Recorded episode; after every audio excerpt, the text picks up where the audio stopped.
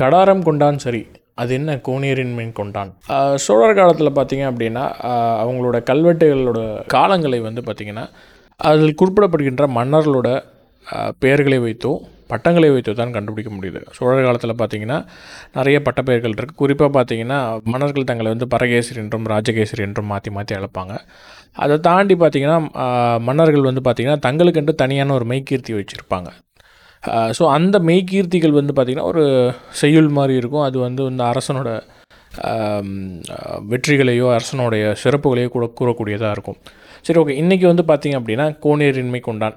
So இதை பற்றி நம்ம வந்து பார்க்குற பார்க்கும்போது இது எங்கே வருது அப்படின்னா நாகப்பட்டினத்தில் இருக்கக்கூடிய சூளாமணி விகாரம் அப்படின்னு சொல்லக்கூடிய இடம் இருக்குது சூளாமணி விகாரம் அப்படின்னா வந்து பௌத்த தலம் அது.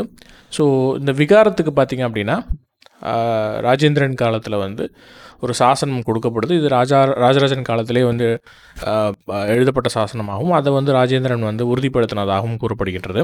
ஸோ இந்த சாசனத்தில் பார்த்திங்க அப்படின்னா இது வந்து சாசனம் வந்து எழுதப்பட்டதுக்கான காரணம் வந்து இந்த விகாரத்துக்கு வந்து ஆனைமங்கலம்ன்ற கிராமத்தை வந்து அவங்க வந்து தானமாக கொடுக்குறாங்கன்றதுக்காக எழுதப்படுது. ஸோ இதில் வந்து கோனேரின்மை கொண்டான் அப்படின்னு சொல்லி ஆரம்பிக்குது. ஸோ ஸ்ரீ கோனேரின்மை கொண்டான்னே ஆரம்பிக்குது. ஸோ இந்த கோனேரின்மை கொண்டான் வரும்பொழுது பார்த்திங்க அப்படின்னா அந்த கல்வெட்டுலேயோ அந்த சாசனங்கள்லேயோ அந்த செப்பேட்டிலையோ வந்து அரசனோட பெயர் வராது. இது வந்து அரசனை வந்து அரசனோட பட்டத்தோடு இது குறிப்பிடப்பட வருது இந்த கோனேரின்மை என்ன என்ன அர்த்தம் அப்படின்னா வந்து கோனா அரசன் நேரின்மை அப்படின்னா நிகரில்லாத அதாவது இந்த அரசனுக்கு நிகரில்ல நிகரான அரசன் வேறு யாருமே கிடையாது. இவன் நிகரிலி அப்படின்னு சொல்லக்கூடிய ஒரு தன்மை வருது கோநீரின்மை கொண்டான் அப்படின்னு சொல்கிறாங்க ஸோ இந்த எழுத்தில் பார்த்தீங்கன்னா என்ன கூடிய என்ன இருக்குது அப்படின்னா கோநீரின்மை. இதில் வந்து கோ அப்படின்னு சொல்லக்கூடியதில் பார்த்தீங்கன்னா ஒரு சுழி தான் இருக்கும்.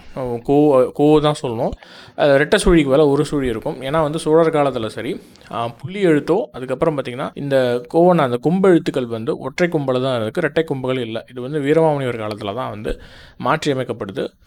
எழுத்துக்காக அச்சுக்காக மாற்றி அமைக்கப்படுது நன்றி வணக்கம்.